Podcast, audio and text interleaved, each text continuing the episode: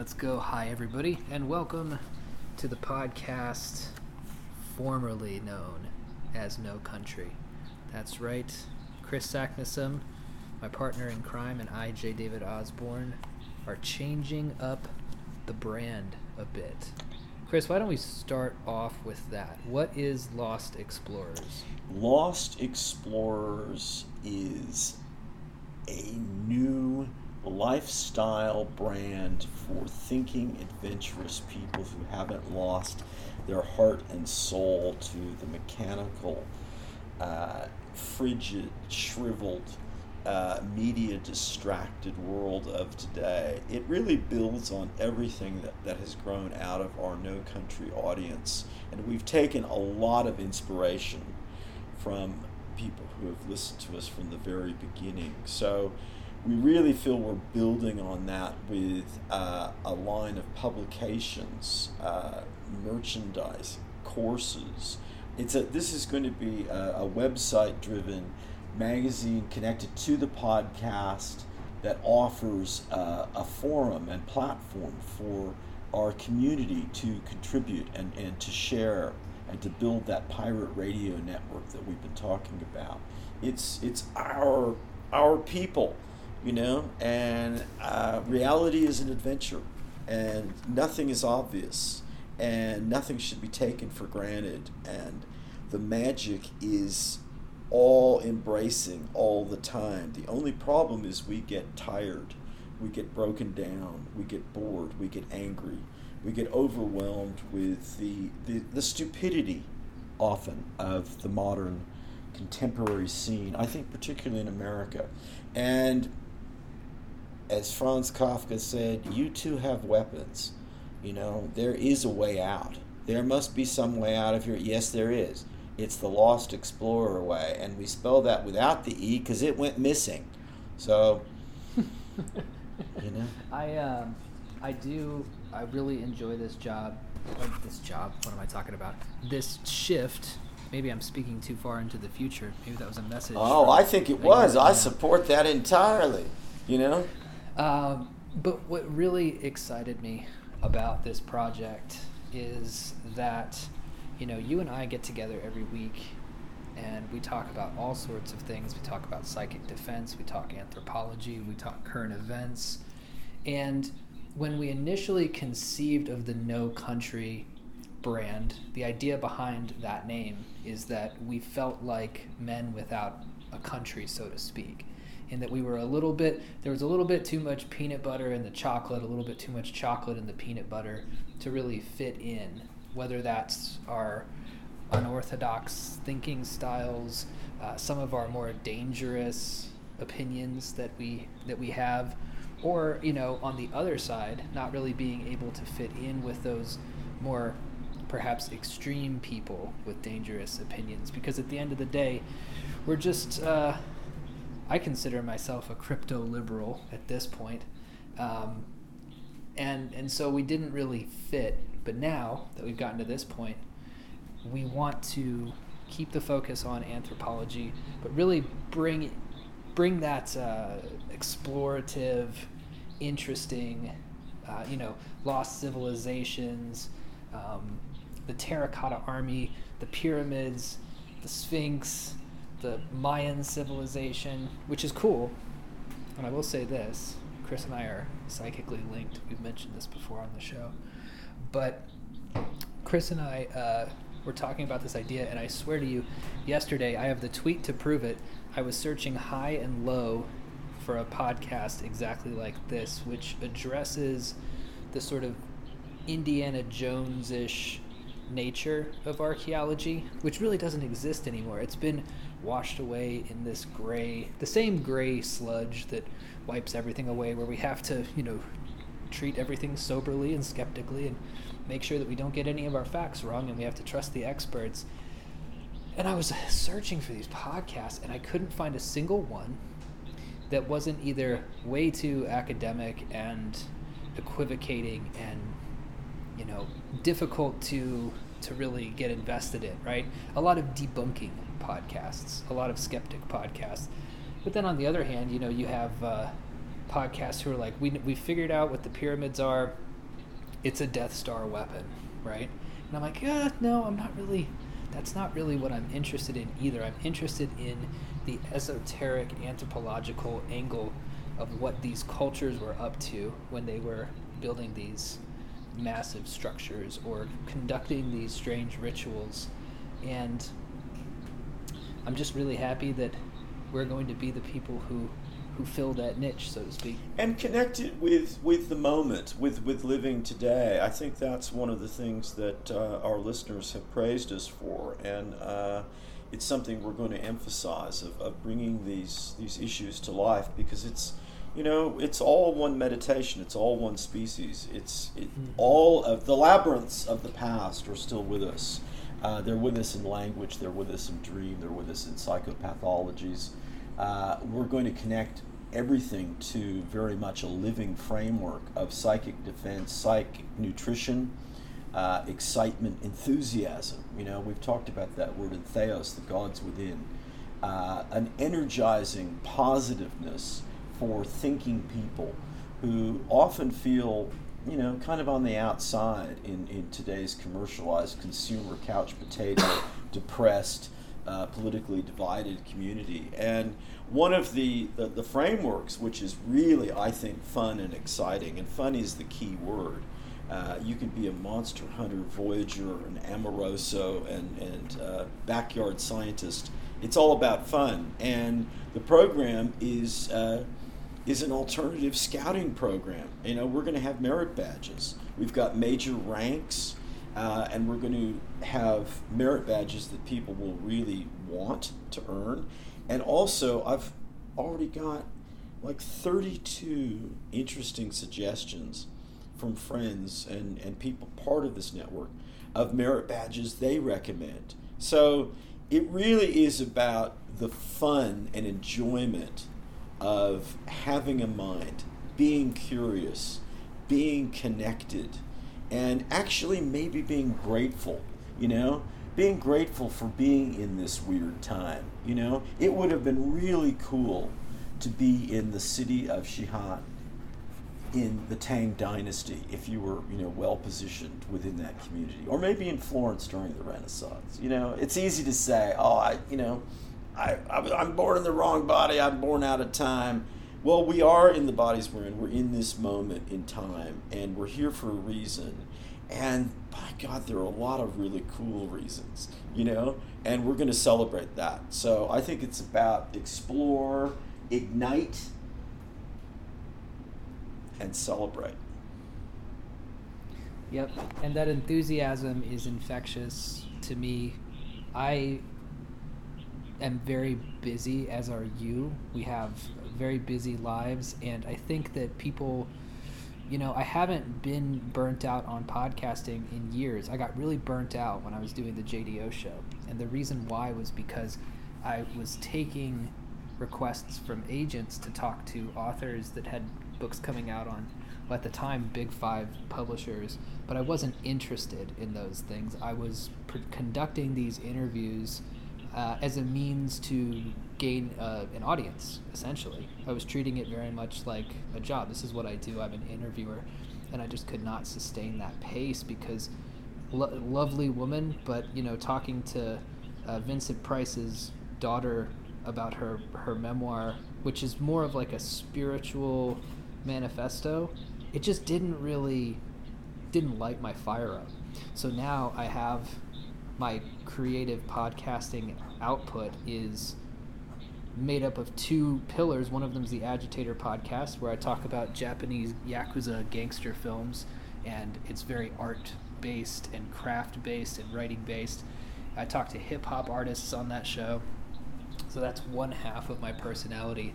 And then I have Lost Explorers, formerly No Country, which feeds that that thirst for for knowledge and uh, gnosis and and escape from, as Chris was, was putting it, you know, this fatalistic, awful, gray slush of of current social media driven modernity.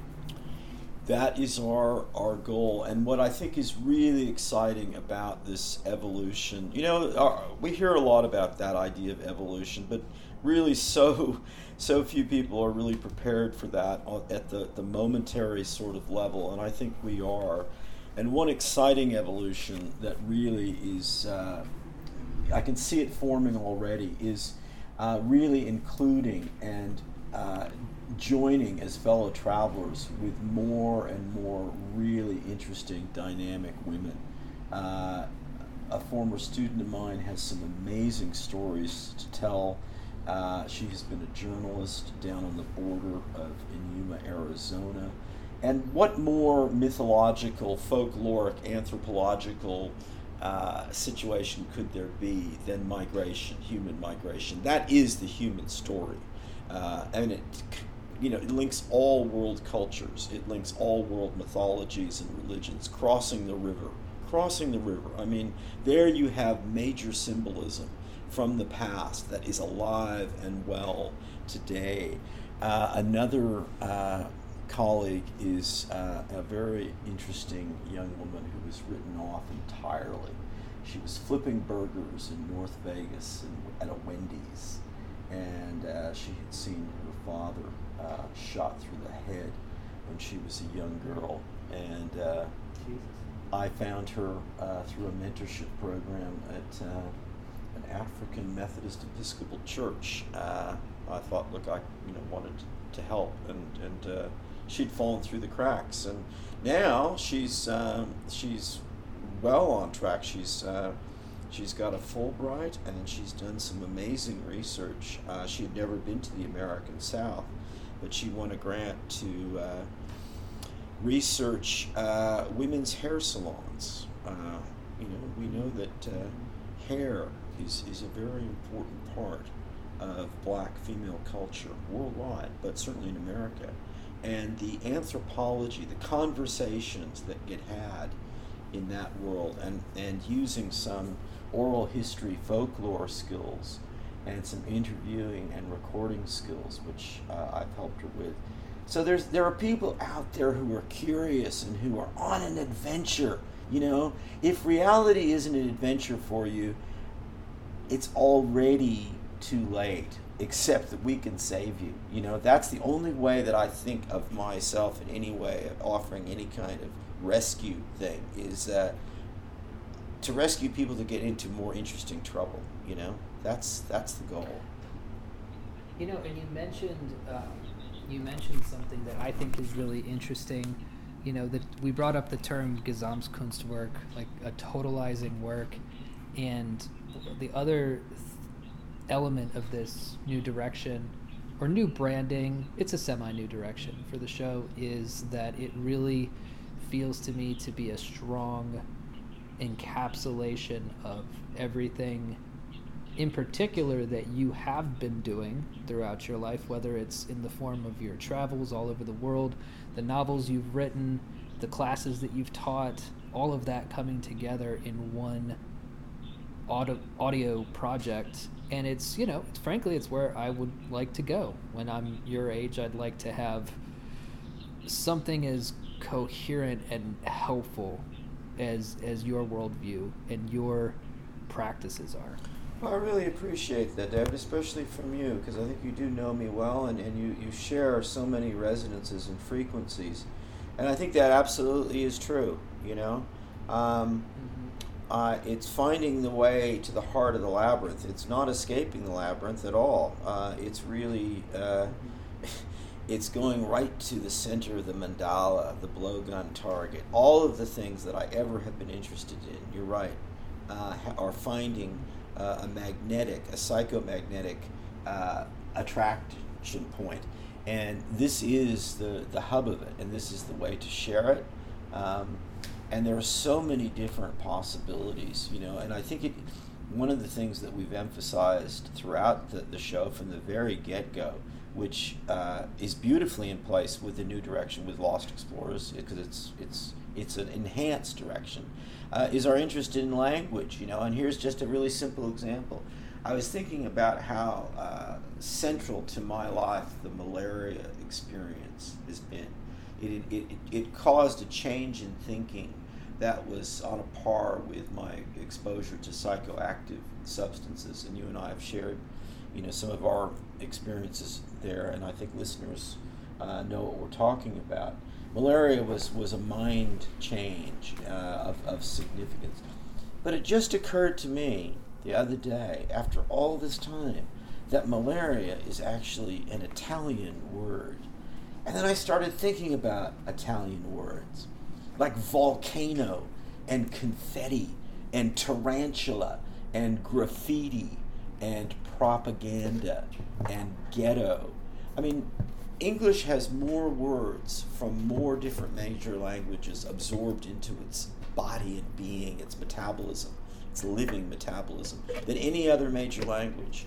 And so Mhm. that's another way for us to explore. So we're taking the exploration idea to real heart, to heart, to soul, to genitals, to mind. There is. That's what we're here to do. We're here to explore. You know.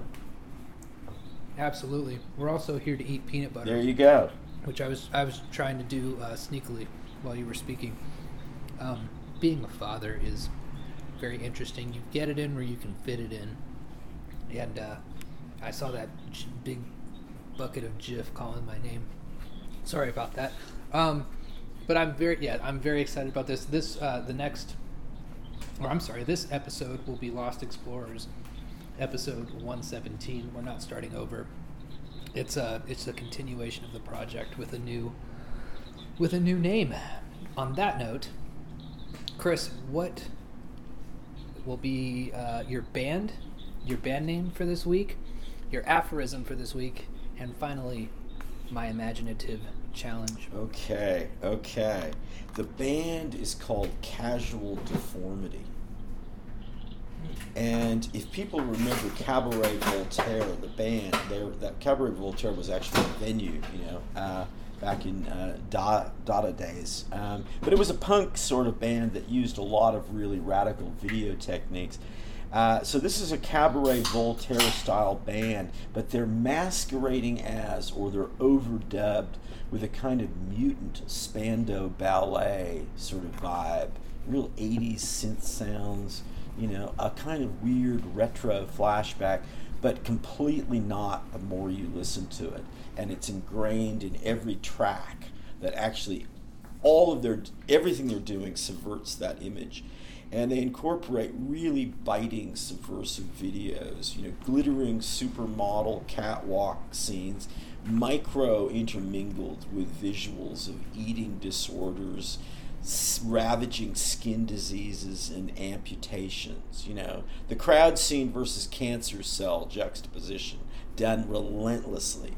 Uh, their lead singer is a male Taylor Swift impersonator, and their debut album features a picture of a morbidly obese person as a huge stuffed puppet and is called The Beanbag Decree. That's mine. That's incredible. That's the best one yet. That's my band. That felt like a that felt like a short story. Um, And here's I really, I really dig. I especially love the juxtaposition of the glittering models with the grotesquerie. It's got a Bret Easton Ellis feel to Yeah. it, kind of a glamorama feel. Yeah, I dig. We it. like Bret, yeah. I, I that that was on my mind too. I'm glad you mentioned him because I. I. we certainly have some time for him. uh, I don't know where his stock stands with other people, but uh, I don't know. I, we, he's all right by us. Yeah. Yeah, yeah. You have a, a fun story about rescuing him from a bathroom once that you can tell whenever you want to. But uh, that uh, whenever I see him now, I think of that story that you told me, and uh, I just chuckle. The the '90s were it was the '90s, correct? Yeah, yeah, yeah. Yeah, Uh, you know, yeah, we we're, yeah. we're going to bring back the happy hour uh, debrief celebration sort of uh, thing month to month at some point, and I I think that's a good time for that because that was a moment. That was a moment, and it was in its own way, it was really inspiring, and that's another thing that. Uh, I think that we really, you know, that's our, our deal is inspiration. Let other people do criticism and, you know, bitching and moaning and, and wallowing, you know, wallowing. That's that's not what we're doing here. We're uh, we're, we're building rafts and crossing the wallow. You know, we're, we're going to, you know, Mhm. if we have to rope bridge across the quicksand, we're going to do that. But no, you know, uh, inspiration only is the theme. Uh, okay, here's the aphorism. You know, I, I, I say to, to my students and I remind myself, you know, that nothing, nothing is categorically inherently obvious. So here's the aphorism. There's nothing at all obvious or predictable about humans speaking different languages or the number that they have and still do, not to mention the nature of the differences. There's nothing inherently obvious or predictable about that. We shouldn't Yeah, especially that. when you when you get into the nature of the differences. Yeah. It's so it's so interesting. Entire concepts, entire frameworks of mind are based around what we choose to vocalize. And that is one of the central mysteries that I would like to get into on the podcast whenever we can on whatever subject we might be talking about. But the idea that there is, because you know, in my other podcasts, I watch a bunch of Japanese films, and I'm beginning to pick up on tropes from these films and, uh, you know, humor. I start noticing, I start putting, you know, subtitled humor that doesn't quite resonate in English. I start realizing, like, oh, this is a joke, and then sort of investigating what's going on there.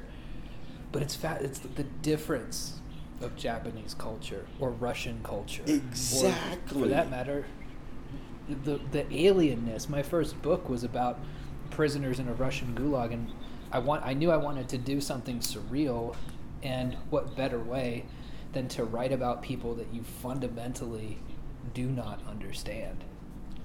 which is now disallowed by you know contemporary culture or certainly discouraged when i think that is one of the, the greatest possible expressions of curiosity and engagement with the world i mean that's been the whole human story from the very beginning the bantu people spreading out over africa the silk road on and on and on it's about trying to if not inhabit another frame of, of mind and another linguistic labyrinth. But to, to get as close to that as you can, to give yourself a shot at it. How do they, how do these people think? What's going on? You know, that's very exciting. I mean, I think that's the beginning of, of uh, well, the way to live life, but certainly the way to grow as, as a mind. You know. Yeah, absolutely. All right, my mind is prepared. I'm opening up the second track. I'm opening up a little. It's my own personal trolley problem every week, right? I have to decide which way the train goes. Okay. Well, this is an interesting challenge, imaginative challenge on two levels. The final delivery is a, is a very interesting form of communication, which I enjoy a great deal. Let's call it the intermittent dialogue, or the telephone, or the one sided conversation, where you're going to, uh, at the end, give us uh, your side of a phone conversation with uh, a friend. Um, and so we're not going to we're going to only hear your words, but through your words we're going to get a suggestion, a phantom suggestion of the other conversation, which I think is a beautiful conceptual cognitive idea. So much of the world we're piecing that together, isn't it? Overheard remarks, you know, half seen things. Uh, I, I like characters in, in fiction and, and TV and film that are never seen. You know, I think all that's very interesting. But here's the here's the premise and setup. And this isn't too far removed from the truth in a kind of J.G. Ballard Black Mirror sense. Uh, virtual kids. Virtual kids. The Japanese, you know, have this thing of you can hire family members for various occasions and you know, have people stand in. I love that idea. That's such such a great Japanese idea. If you ever talk about that on the Agitator Show, I want to be in that one. Um, it's Yeah. very very bizarre. But this is a, a situation where this has become normal, and virtual kids are uh, really delivered in a very rich hologrammatic sort of sense. and they're, they were initially introduced into the market as training devices for couples that, that needed some working up. A dog wasn't enough. Uh, you know, they, they needed, you know, to really have some a track record. And th- this may be connected with funding and, and tax breaks they get, and that it's just kind of a certification program. But we also know that there are people, and I'm not saying, you know, this is general at all, but there are people who kind of use their real children as ways to camouflage chaos in their own lives. I think, I think people know what I'm talking about. Um, not pointing any fingers, but you know, it, it can happen. It can happen to the best of everyone. Uh, so what you've got here is a friend, let's say a male friend, but uh, he and his partner have embraced the virtual kid idea, but they've stuck with it. They haven't moved past it. There are no real kids, and the virtual kids are not growing up. And your friend is not adjusting to the neurotic truth of the matter, and you're staging an intervention. Uh, you and Rios have launched into uh, actual parenting uh, it's becoming uncomfortable for uh, you know your child to interact with hologrammatic virtual uh, realities that are seen by the parents to be you know genuine and simply aren't.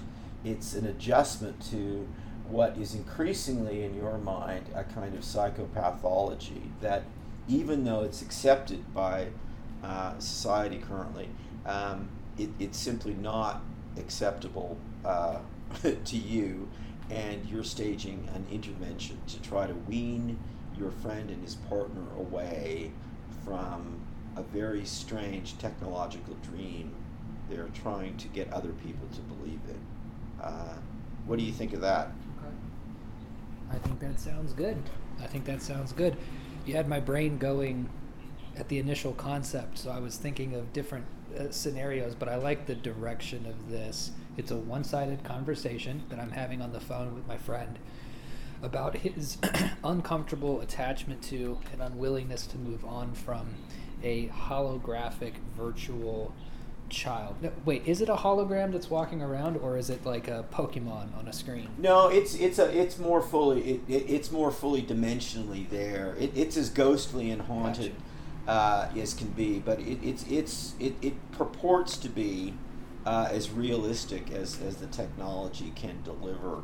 And let's add to this that you're you're conducting this conversation via phone because you don't feel comfortable doing it in person because uh, the the presence of these ghostly children that are not aging, uh, that are not you know it's just this strange loop that your friend has has mm-hmm. lost uh, himself in with his partner, um, mm-hmm. and you you have you've chosen the phone as really your your best vehicle uh, for delivering this uh, helpful uh, intervention.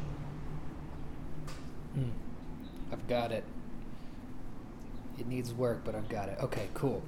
Um, that's what the hour and change or so is for is to get the get the thoughts going. Okay, so we've gone over our new direction for Lost Explorers. We doing we doing the X, just the X, Lost Explorers. Yeah, yeah. Okay, because cool. that E cool. is gone like missing. That. Like, that's where we're looking for the E. You know, the most common letter in the English the alphabet. We're you know, we've lost it, and uh, yeah. that's one of the many things we're in search of. You know. I like it. Besides that, what would you like to talk about here in the in the body of the program today? Okay. Well, I think this is uh, going to be a good example of of how we are trying to form a connection with some ancient uh, programs, systems, protocols, uh, song lines in Indigenous Australian terms, uh, and how that links to today or not. And I started with that idea of song lines. You, we, we've talked about that. Um, you actually introduced it. There's a beautiful book by uh, the late Australian author Bruce Chatwin, who was a lost explorer for True, uh, called The Song Lines, which um, we strongly recommend. Um, but they're, they're lines of, of storytelling and community and connection that, that really define a culture. And they're very uh, synonymous, I think, uh, with uh, our notion of the ghost radio signal as, as a notion of, of, of what connects culture and what defines culture, independent of things like technology and uh, you know certain ritual practices. Um, things like marriages and funerals are, are, are, are, so common they may not say that much about culture, but song lines and storylines uh, do. They, they really do say a great deal. Um, and that got me thinking of something that uh, as another thing that we've, we've talked about, and I think it's helpful to try to leverage. Um, I'm back dealing with, with students who are much younger than you are, but I think that one of the tricks in life is to, to try to, to get something uh, meaningful and inspiring and refreshing from every relationship we have across a spectrum of ages. So I thought I might start with something that is before your time but something that you can still connect to. But it was absolutely crucial to my late childhood, early teen period, and I think it looms very large within popular culture still as a kind of decaying framework, a lost city, if you, if you like. And it's top 40 radio, AM top 40 radio. Um, for, for anyone curious about this, look at the golden years. Just Google on, like, say, the top 10 Billboard hits from 1968 to, the, to 1980. And you will see an enormous and obvious uh, level of diversity and inclusion, which our era today claims it, it, it supports. I don't think it does that at all. I think, I think top 40 radio in America was remarkably divergent, absolutely remarkably divergent. And the only uh, structural limitation, which did get broken down by a couple of very famous songs, uh, was the time limit of the pieces. You know, there was a kind of a rigid commercial structure. But if we take that idea of, of that being a very uh, commercial, absolutely essentially pop, mainstream delivery mechanism of storytelling and song. Top 40 radio was really, really quite amazing. I mean, I, I think it was great that FM radio came along and we got to hear a whole Pink Floyd album. You know, that was cool. And I think it's sad that AM radio has descended to the sort of squawk back, you know, uh, talk show radio format that it has. But I wanted to throw that out as a model of what real diversity and inclusion uh, means or what it meant at one point.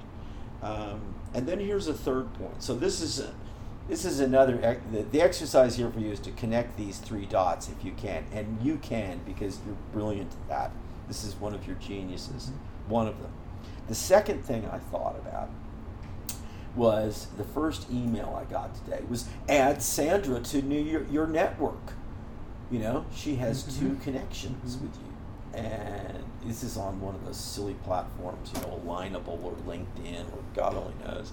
And I thought, well, you know, I understand that. I mean, David and I, this is our point. We're trying, you know, we're, we're networking. We're trying to really, you know, create community. That's a reasonable sort of goal. What's wrong with this? Why don't I instantly want to add Sandra to my network? Uh, well, A, I don't like the enforced recommendation. B, I don't have any idea why or, you know, who she is. And C, or three, having two connections, you know, that sounds to me like an algorithmic approach to community and, and song lines and storylines. That sounds to me what like a weird AI approach to developing human culture is about. And I wonder if that's not a little bit too true of where we're at now. Okay? Uh, so there's a connection there. I think you, you've got two strong, you know, two points in space define a line. Uh, so we've got a line sort of building. Now I want to dimensionalize it with the third point. and this is an experiment that maybe people have done, but anyone can do it anytime. I'm sure there are some big transmission, power transmission lines nearby your where you live, not far. I'm sure. Mm-hmm. You could, Yeah. just after dark, take a fluorescent tube, you know, like the kind you find in, you know, just like, like a light. Um, and you could take that tube and walk under the power lines, and what happens to it? It starts to glow. I don't know. It starts to glow. Mm. And that's weird. That's magic. That's science. And that's really quite cool and very, uh, well, it's you know it's possibly disturbing too. But the notion that power lines transmit energy is a little simplistic, as in the electrons moving. The electrons are moving a lot, but they're not moving in a line down the power lines. That's not what's going on. Fields, electromagnetic fields, are what's happening. And that has a lot to do with the notion of transmission.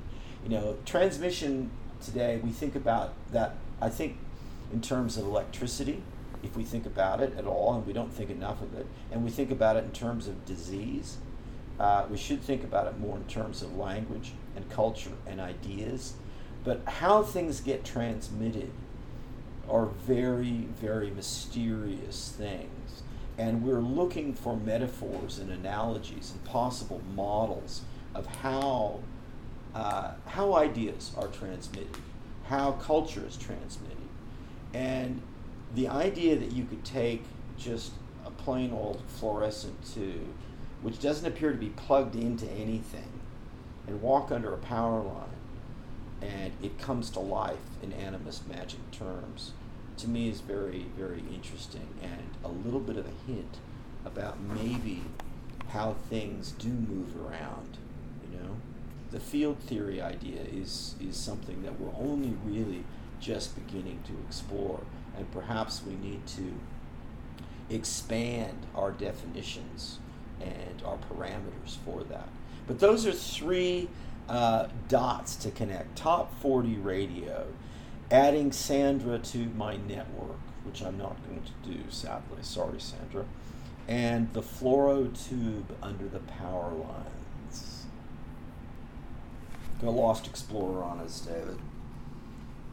Okay, excellent. We'll start with the radio, and we'll start with. Did you watch the film Get Back? Yes. The Beatles documentary. There's a great scene in Get Back where Paul is is writing Get Back, and it's an unbroken shot. I believe it goes on for five six minutes, and he's playing this riff and sort of mumbling a tune because he doesn't have the words yet. And before you know it, the song pops out almost fully formed in that moment. And I got goosebumps when I watched it because what you're seeing is a mysterious creative field at work, right? Right. He's not he's not connecting dots on a page. He's not checking boxes, and he's not. Uh, he doesn't have anything in mind other than writing this tune. So I want to put a pin in that for just a second. If you met Sandra at a bar, and the two of you were having drinks, you would know immediately that you are different. Sandra might be a different age than you. Sandra might be a different political persuasion than you. But throughout your, let's say, 45 minute conversation at a bar, you might find points of contact and points of interest that lead you to being natural, organic friends, maybe more than friends. Who knows? That's an instance of two fields coming together and the mysterious interplay happening, right? The LinkedIn and I like that it's called LinkedIn because you. Th- I actually think of a of a cha- of chain link. That is the focus on the on the power line instead of the field. Yes. Oh, I think- God, you're good. Yes. Yeah. Yeah. So what what you're what you're getting at, and this can go back to the radio as well, is that everybody in in the in the 60s, 70s, 80s, everybody knows what a what a good song looks like. I've been watching this documentary for another podcast that I'm going on. It's a four-hour uh, video shot in 1998 of the band Faith No More recording their classic album Angel Dust. And you are watching them in there, and they're communicating to each other what exactly they want, but they're doing it through these animalistic grunts. And when oh, when you get to the part that's da na na na na na, I want to I want to hear it go like da da da da.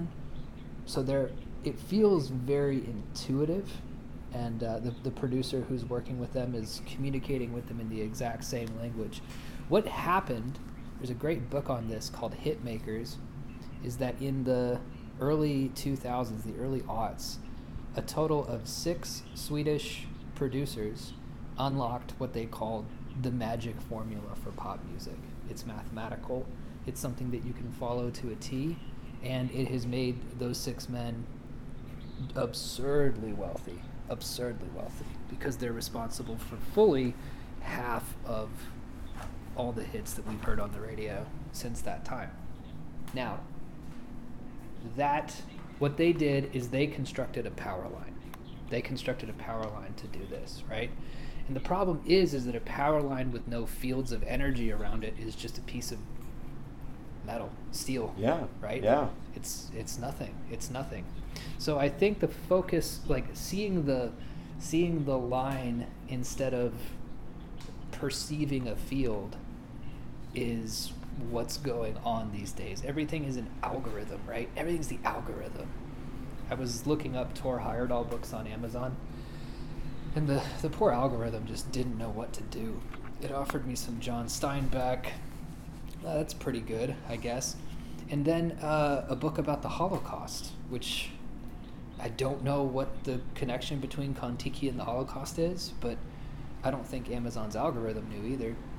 So ev- everybody's trying to assemble these lines because whoever controls the, the power plants and the and the and the communications infrastructure controls the world essentially.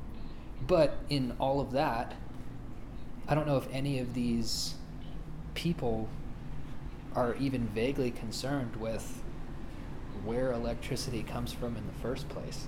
I know David Lynch is. Every movie you see is threatening, Yes. ominous shots of of electricity. In Twin Peaks, in particular, electricity is. If there is a, a clear villain in Twin Peaks, it's electricity. Um, so I'll stop there, but I think that that I really like the way you gave those three examples because the idea of the line versus the field is a big one.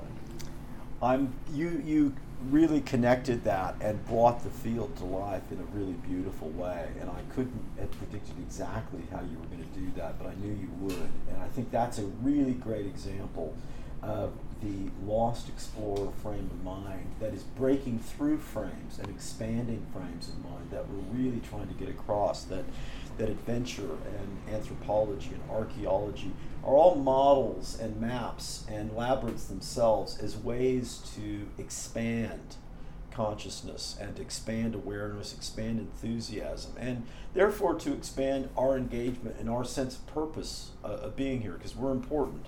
All of us are important if we find, you know, our purpose and, and our direction there. There are a couple of things that were really. Um, I love the, the connection with Lynch and electricity. I think that is beautifully said. It's it's a very very interesting motif that just is so so vividly and obsessively pursued in his work that is really enjoyable, and it connects back to a, a you know quite a few people. Um, August Strindberg, who's a, a, you know kind of one of the founders of the modern theater uh, a Scandinavian playwright who was a lot more interesting than Ibsen, and certainly uh, was very controversial uh, regarding male-female relationships, and I think should come back uh, just for that reason alone. He was a genius um, and completely nuts too. Uh, at the end of his life, uh, he embarked on the project of, of learning Chinese to, to be a formal translator at a very high level. And I think that's a great way, you know, to go out, you know, to say, yeah, I'm going to take on, you know, one of the most complex language civilization structures uh, that humanity has ever produced because I'm, yeah, I may be near the end, but it's not over yet. But there's a fabulous uh, book he wrote called Inferno. It's his notebooks of, of living in Paris. And he's, he's, been, he's been through a cycle of, of extreme fame and adulation and then ostra- just being completely ostracized. And he's had romantic disasters and he's nuts and one of the beautiful ways that the nuts gets expressed, uh, Kafka was a big fan of Strindberg's prose works, by the way, uh, his novels. But he, uh, Strindberg was obsessed with the infernal electricians who are working through the walls and he has these paranoid delusions that you know it's it's a, it's like a dark twisted version of Terence McKenna's machine elves it's fabulous stuff. And I think that we should be a lot more respectful of the animist magic elements of electricity. I mean, I don't know how much more uh, godlike, divine, mysterious, dangerous, uh, bizarre uh, any force could possibly be, and yet we take it completely for granted until something weird happens, like we get a shock or the power goes off. You know, it's like, you know, the power being off. Just think about that expression, that simple, humble expression. You know, we don't say, well, you know, there's there's a problem with the electricity grid and, and the electricity grid is down. We say the power's off. You know? Talk about being disempowered. You know, everyone's about empowerment today. Well, electricity is pretty fundamental to that. So let's get back to that sort of basics. The other thing I love is, and, and I think everyone can relate to this, is this strange algorithmic dementia when you Google on things that you think should be straightforward and often are, and then you go down these absolutely bizarre labyrinths of, of complete non sequitur, uh, schizophrenic disconnection. And you think, the computer just does not know what I'm talking about here, and you're dealing with a demented mm-hmm. entity, you know, and it, it really yeah. is true. Um, but the the final thing is, and because Thor Heyerdahl is is a, is a huge hero of mine, he is you know certainly high up in the pantheon of uh, the Lost Explorers, and we mentioned him in the Psychic Defense Manual. But there is uh, a moment. Uh, you know, that in, in Kon-Tiki that is just absolutely just so wonderful.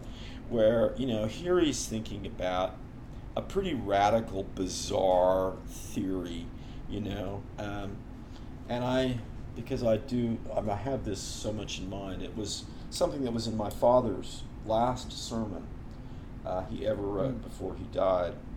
Uh, and this is uh, a proposal that uh, he put to three uh, compatriots. He was a paratrooper during the war and an anthropologist, and he looked to fellow adventurers to pursue this radically insane idea.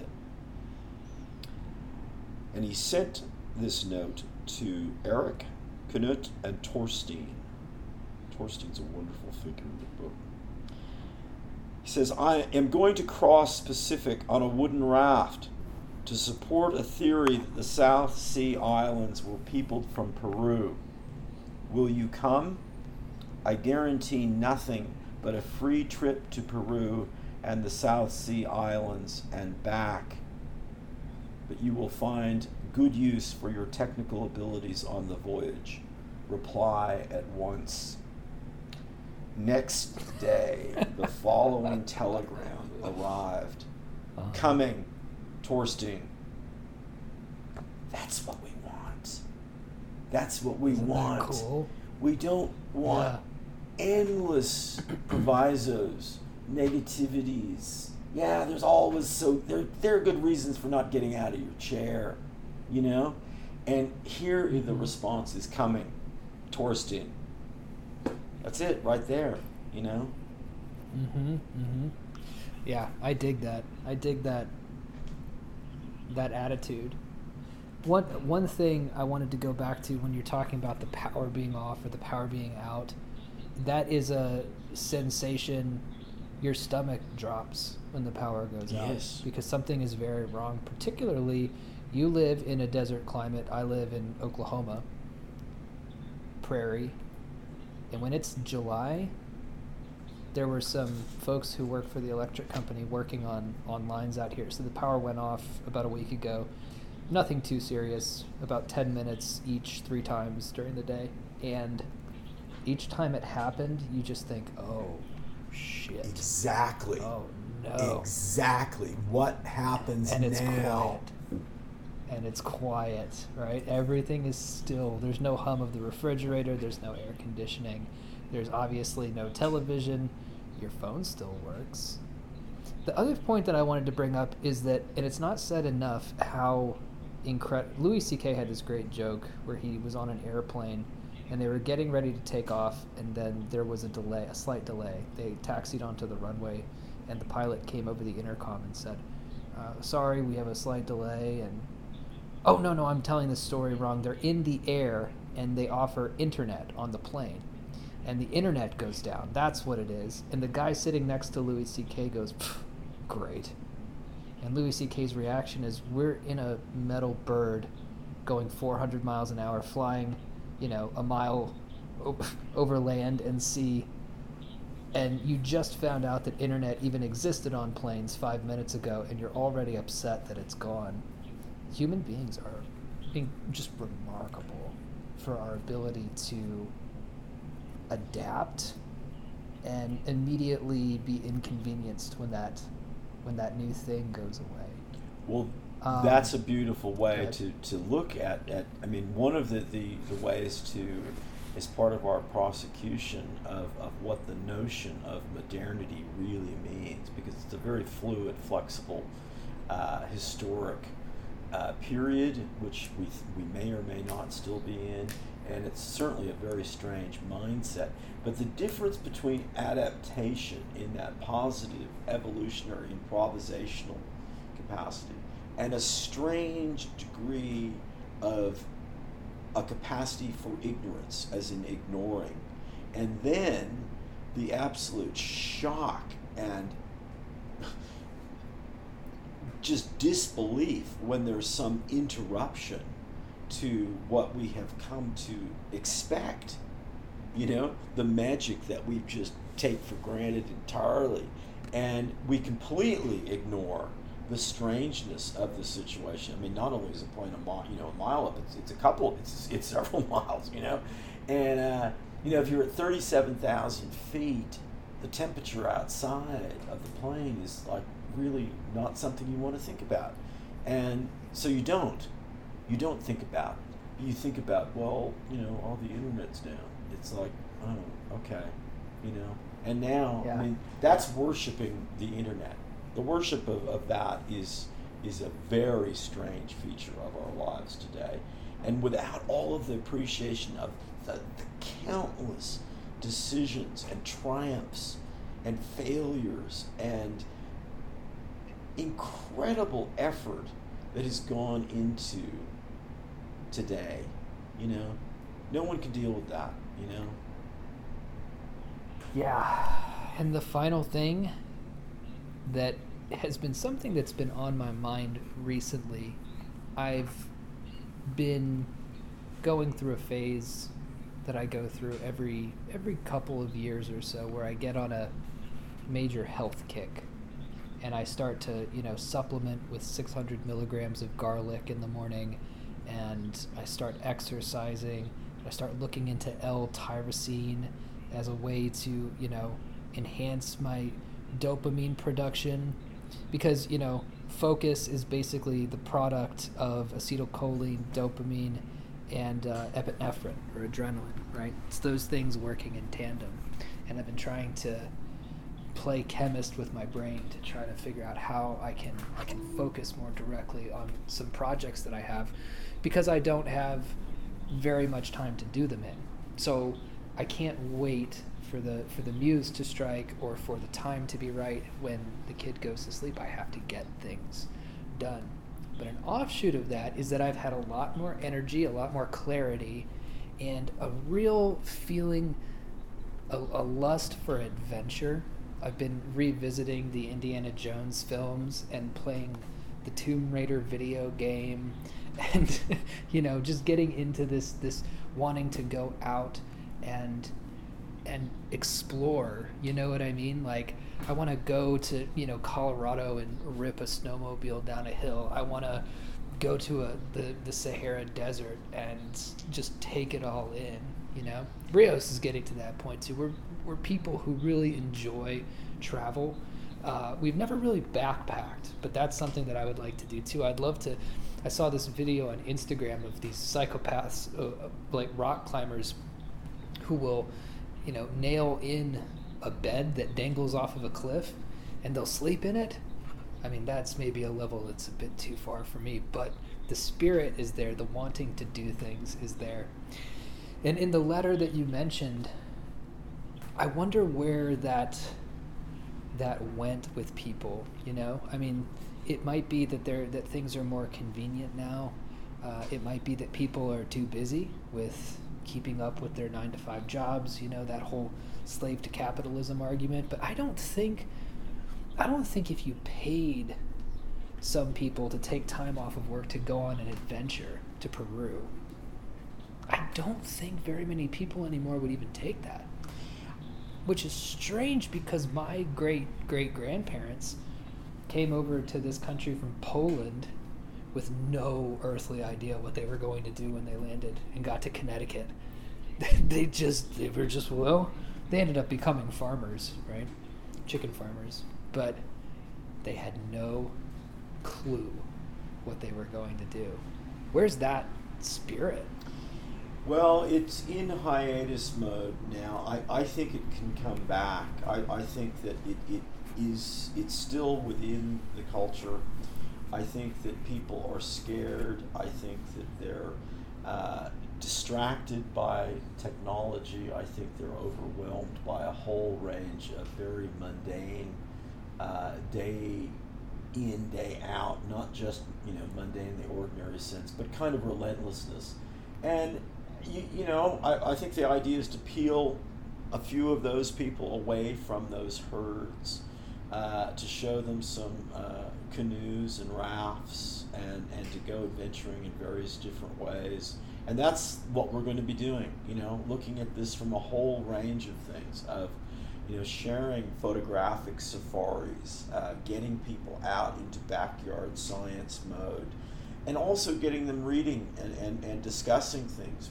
Uh, I mean, one simple sort of exercise which I'm rolling out in a workshop, which is really, you know, you don't have to go out uh, with an ice axe or a camel or, you know, uh, you certainly don't need a guide for it, uh, is to uh, create a 27th letter of the working English alphabet. You know, uh, it's a graphic design conceptual symbolic thinking exercise. But the moment you open up your your mind at all, you know, Charles Fort, who's one of our heroes, said you can measure a circle starting anywhere, and the the the key to the labyrinth is is the next step. You know, that's the beautiful thing about mm-hmm. these these mm-hmm. ideas. They're ancient ideas. Just get people to take these steps and to, to have some sense of confidence. You know, the, the poet, very working class poet James Wright said, the branch will not break. You know, you need to have a little courage, you know, a little guts, you yeah. know, um, yeah. but, but mainly a driving curiosity and, and, a, and some joy, some joie de vivre, you know. And if people don't have that, well, then there is trouble. But it was only a little while ago, and, and there were people taking off uh, for all you know parts of the world. And I think we need to connect back with that hope. I think I've shared one of the few individual lines of Charles Dickens that I admire. Even now, there are people on their way to meet you, you know. And he didn't hmm. mean in a LinkedIn sense, you know. He meant something more mysterious. And stay open to the mystery. And I think there are people who are hungry for that, and those are the people we're trying to reach. Those are the people we want to travel with conceptually, intellectually, uh, physically, adventurally. You know, always. Mm-hmm. I dig it. All right. Are we ready? Would you like to hear my challenge? Are we ready for the intervention phone call? Okay. I'm excited about this All form, right. this dramatic form, the one sided conversation. Uh, it's sort of like negative space, you know, in, in, in, in visual art terms, negative space is a fabulous idea. Uh, but it's, it's also interesting because, of course, you are in the thick of parenting. So lay it on us. hey man, what's going on? Oh yeah. Oh, he's, he's going down for a nap. What does that mean? Did you turn the power off? Oh, right, right. The number generator. Got it. Okay, yeah. Hopefully it's a long one this time. Mm-hmm. Yeah, I guess you can make as much noise as you want to. Yeah, I usually have to. I usually have to keep my voice down. But uh, yeah, dude, listen. I need to talk to you uh, about the kid. Um, look, Rios and I have been talking a lot, and uh, your little guy is kind of freaking out. My little guy. Yeah, glitching through this through the swings. Yeah, that was. Um, yeah. After, yeah, Gus. Gus spent the two days after that uh, just touching us to make sure that we were solid. So it's really, yeah, it's not good. Well, right, okay. Well, I'm sorry I freaked out on you at Golden Corral, but you didn't download the kids' food update. So, you know, watching his transparent hand go through food and then pretend to chew and pretend to swallow. Look, I get where you're going with this. I, I can respect that you wanted to understand the challenges that parents were going through, but you know, at the end of the day, man, you're really you're confusing tasks and chores for what I do as a parent. Yeah, there's no right. Hold on, let me finish. Let me finish. There's no skin in the game for you because the kid doesn't even have skin. Right? So Well, look, I I get listen. I love you. I you know. I'll always be a phone call away, but listen to what I said. I'll be a phone call away. If you ever decide to have a, an actual ch- Yes, I said an actual. No, I know that it's a slur. I know that. But listen, when you choose to have a real kid, an actual child, I've got toys, I've got clothes, I've got advice. I've even got two hands. I can I can go over there. I can hold the kid while you do what you need to do. But until that time, this is it's too Twilight Zone. It's too weird, and it's. Uh, I think I'm done. Wow. God, you know, that was just a, a lovely thing. And, you know, I'm just going to remind listeners again David has not, I never give him any heads up about this, not the slightest whisper of suggestion, no briefing notes, no prep at all. This is all real time, and you can hear for yourself that he's, you know, conducted you know the conversation and really done some uh, you know amazing connection of, of points and, and topics throughout you know the, the show. While thinking of this i thought that was beautifully done on multiple levels. I, I, I really i thought the reality of, of the, the, the technological conventions were brought forward very very simply. And uh, that I think does uh, come from you know a, a very strong writing, reading background, you know, um, you would have seen manuscripts where, uh, you know, people are trying to create some sort of alternative world, and, and all they do is just give you exposition about what the rules of the, of the thing are, and you think, uh, you know, I just no, I'm not really, I don't want to do that. You know, it's it's you know like reading Yeah. the Silmarillion before Lord of the Rings. You know, you think no, I don't want to do that. Uh, get me Yeah. onto the story. So you beautifully interlace that. There were a couple of moments that I thought were just absolutely fantastic. You know, the the very uh, and, and physicality is, of course, the, the heart of it, and this sort of putting your hand through the food, the swing set incident. You know that, I mean, we were there. I mean, that that is the beauty of, of the imagination, the creation of a virtual world. You know, that's that's what really is going on because we were back in that we we were there in that moment, that playground park moment of, you know, uh, and it was it was a freak out for you know for Gus. so that was really I and I and I liked the final tone. Um, I like you know I'm, I'm a phone call away. I thought that was well, everything about that was was really was really well done uh, without too much you know of I've got a real flesh and blood son, and and you don't. You know, you never really Mhm. pushed that, but you were really delicate about that. Um, so that was really lovely. that was lovely. Oh, good. I'm glad you liked it. Yeah, that was fun. I'm uh, I'm not a very good actor, so I was worried about about the the delivery, but I just. oh, I thought that was very. guess the I think you about underestimate is, uh, yourself. No, I thought that was very well done. I guess acting is just pretending. At the end of the day, you just pretend. Yeah. I do like to pretend, but yeah, no, I'm really glad that you did uh, like that. It was funny when I was writing down my notes. I like to give a little insight to my process uh, on these things because I think it's fun.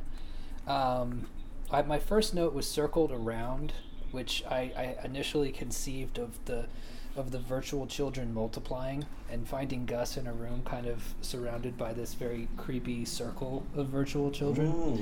But I dropped that. I dropped that because I couldn't make it work. Uh, confuses real children, glitching on the swing. Uh, your feelings are wrapped up in an idea. No risk, no death.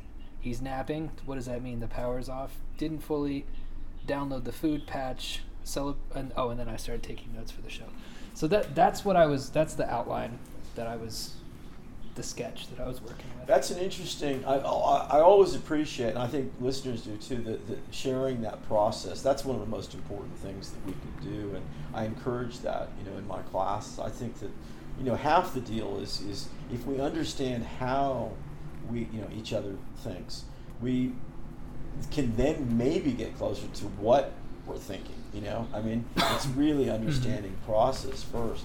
And I'm always interested in, in the, the angles and the perspectives that you discard, that you consider and then put to one side. I, I think that's a fabulous thing to for people to be thinking about. And and it, it's it's the roads not taken. They sketch out the roads that we do take. You know, there's a relationship. Exactly. You know, and they're always kind of present.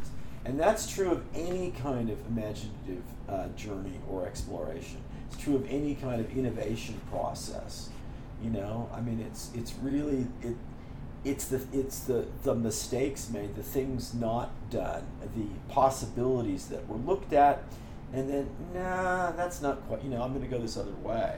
That's that's really where the the magic of the human mind you know, over the last quarter million years. That's really the heart of it, you know. It's that experience of, Mhm. No, I don't think that that's not the stone I'm going to pick up, you know. I, I picked it up, but I'm And not going to keep it, you know. Right, exactly. And that's what's so important about writing. I think when people have writer's block, it's just in uh, a stubborn refusal to put the to put the, the, the trinket down, to put the tchotchke Yeah, down, yeah. and uh, and move in a different direction. No, no, this was my initial idea, and this it's such a good idea, but you you know, it's like trying to get blood from a stone. You can't do it, you know. So you, your your your creativity is taking you in a different direction. I had to. That took me a very long time to learn because the novel that I'm working on now, um, I'm having to. It doesn't look anything like I initially started with. And when I say it doesn't look anything like, I mean six iterations down the line. It's it's a very different book, but a good one. One one that actually that I that I enjoy because the rest of the stuff that I initially planned wasn't just wasn't working out. So I, I think it does take some time being comfortable making monsters and making messes and you know really dealing with uh, the trauma drama and and just wonder of, of evolution you know within one's own creative you know on the desk, in the mind, in the garage. You know, it. Most people would say, look, if something is really that different than when you started, there's a problem. And other people go, no, that's that was the whole deal. You know, the journey was Yeah. the deal. Yeah. You know. Yep. Yep. That was just yeah. The initial idea is just the carrot to put your butt in the chair and start start writing. Um, I guess we're kind of in a tip and tool.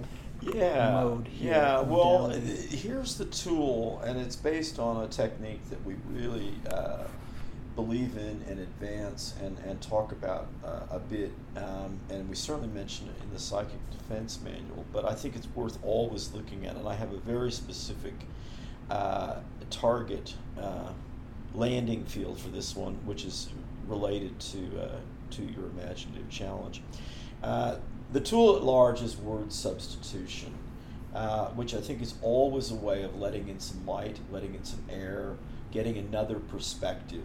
You know, that is the hardest thing in life is to get another perspective and to not entirely lose one's own to start with. Uh, how we leverage that is, is very tricky.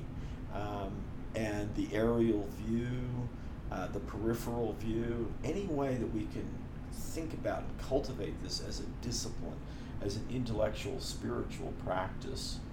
Uh, and if we did this, this would be a way of breaking down the divisions that you know are just driving us all mad today. Uh, so word substitution is one simple way. At least it's simple as you know, like like any tool. It, if it's a good tool, you can apply it to many different things. Um, but here's a, a proposition. Let's take uh, a very contentious uh, field of words, as in, and you've just referenced them in the in the, the, the, the challenge of actual and real. Those are two words that I think are, are two of the most divisive uh, trigger words in, in English today. Uh, they're very confusing. Um, natural uh, might be another one thrown in there. Um, but for actual and real, try to think about substituting local, intimate, or physical. I particularly like intimate. I'd like to blow intimate up out of its purely uh, sexual frame. Um, it isn't really purely that for most people. It's uh, you know you can go to an intimate restaurant and no one's having an orgy there. It's just you know it's it means quiet. It's a certain lighting and tone. Uh, it, it's conducive to a certain kind of exchange. Um, it might lead to sex later, but uh, it also might be a place to uh, you know have an important business meeting or, or you know to say that you know the kind of thing to have an intervention you know, but wherever you sort of when come across the words actual and real, think about local and intimate, plugging those in, substituting that. I think that that alone will will flip things around. I like local. Local has also a quantum sense for us of non-local operation. You know, very interesting word. Local has a lot of bigger meanings, uh, and so does intimate. I think they're more interesting than actual and real. So that's my tool. I like that. That's good. And here's the tip, which is kind of related to this. But everyone lives in some kind of official town or city of some kind. If they're getting any kind of, they have to have that for driver's license and official, you know, credit cards and, and for maybe getting physical mail, you know, still. Uh, you live somewhere, right? Uh, Mhm. okay. Here's the tip just and this is again sort of it's it's not just word substitution it's concepts substitution. Uh, think about the phrase you live in say you live in hinckley ohio. What about do you live in a hinckley state of mind? You know? Think about that you know I mean, there's you know Billy Joel's song "In New York State of Mind," yeah. But think about being in a Hinckley state of mind, you know, or a Steubenville state of mind. I live in Boulder City, and when I put that formula framework into into the mix, I think I do live in a Boulder City state of mind, a Boulder City of the mind. That's fine. I'm happy with that. I measure that as being something that makes me feel good about my local manifestation, my local presence. I think it's a good way to sort of look at where we where we are, because where we are says a lot about who we are. You know, it really does. We got to get to where we are. That's really kind of important. You know. That's awesome. No, I, I totally agree. Okay, and I'll end with an a, a dream. It was it was quite a lovely uh, dream, just rich enough in detail, uh, but also something easy to sort of wake from. And I, I felt it was a good sign of. Um, I must have slept very very peacefully, very peacefully, because uh, all the signs of that were there. Um, but I had been invited to a kind of uh, giant summer workshop retreat, kind of like a, an Esalen Institute, but in a sort of tropical sort of environment. And I think I might have even thought that maybe um, uh, Terence McKenna or the Ghost of McKenna, both he and John Lilly, were heroes of ours, ended up in Hawaii uh, and that was sort of interesting. But it was kind of a, a tropical sort of environment. And I was invited by uh, a host who vanished very quickly. I didn't get a really, really good look at. More of a, a hospitality liaison than the actual owner of this grand, sprawling property, uh, to inspect the Garden of Witnesses. Hmm. And uh, I have this really strange vibe. I've been reading a lot of, of uh, Greek pre-Socratic philosophy and Greek mythology again. I was thinking of Daedalus, you know, the father of Icarus, the inventor of the labyrinth, and this sort of you know, art, you know, archetypal uh, inventor, innovator uh, figure in, uh, in Greek culture. But worldwide, there are many references to someone like that. And I was thinking that he was associated early with moving statues, the, the, the beginning of our uh, fascination with artificial life and robots. And there's just a huge, you know, this was a very old mythology about that kind of thing. So I was expecting some statues to be moving and uh, that kind of thing. But no, it was absolutely beautifully at first empty people. And I realized that I was being allowed in kind of as the sole tourist for the moment, you know, only one person allowed on the island at any given time kind of thing. And yet there was a sound, going back to our notion of sort of electricity and that ambient noise, you know, of the refrigerator and the hum of lights and, you know, fluorescent tubes electricity does make noises, and the big power lines make noises. Uh, you know, sometimes like like suds in a bathtub drying out at the end. But all of that was gone. All of that was gone. And yet there was a kind of undercurrent of sound, and it was, you know, it was photosynthesis. It was the exchange of gases. It was this other kind of music that I became and I realized that all of the plants were incredibly alive. And the garden of witnesses, that's what was going on. But it was a, an awareness of a kind of level of life that any human framework just didn't fit. You know, the moving statue idea, was kind of crude, you know, and, and, and car, you know, caricature up against this beautiful sentience of another kind. And I woke up with this great sense of, wow, you know, mm-hmm. no, total lack of paranoia, no paranoia, but also no sense of like, Well, there were some, you know, pretty weird looking plants there that were very discur- disturbing and scary. You know. Uh huh. Right. You know? Yeah, I've been I've been uh, reading a book called Pharmacopoeia Oh, okay. uh, recently by by Dale, Dale Pendell. Uh, it's actually not to get too crude, but it's the it's the toilet book, you know, because it's one of those that you can read a section of on the can. Yeah. It's got a it's got a good intro by Gary Snyder too. Um, but in that, I love the way that Pendle is uh, or Pendel is, you know, sort of posits the, the the idea of thinking plants and how plants think and you know sort of their role on the on the poison path, right? Because he considers himself a poisoner. Because me- medicine is just poison at a different dose. Absolutely, it is. Um. So anyhow, that's uh, I suppose that's neither here nor there, but that's what it that's what sprang to mind. No, I think it's directly connected. You know, it's directly connected. It, it's absolutely bizarre that we aren't. I mean, it, it's a defining feature of, of life and biology, and and another reason why we're here. You know, we wouldn't be here otherwise. Yeah, true, true, very true. Well, on that note, I'm uh, holding on to a, a young man who's awoken from his slumber.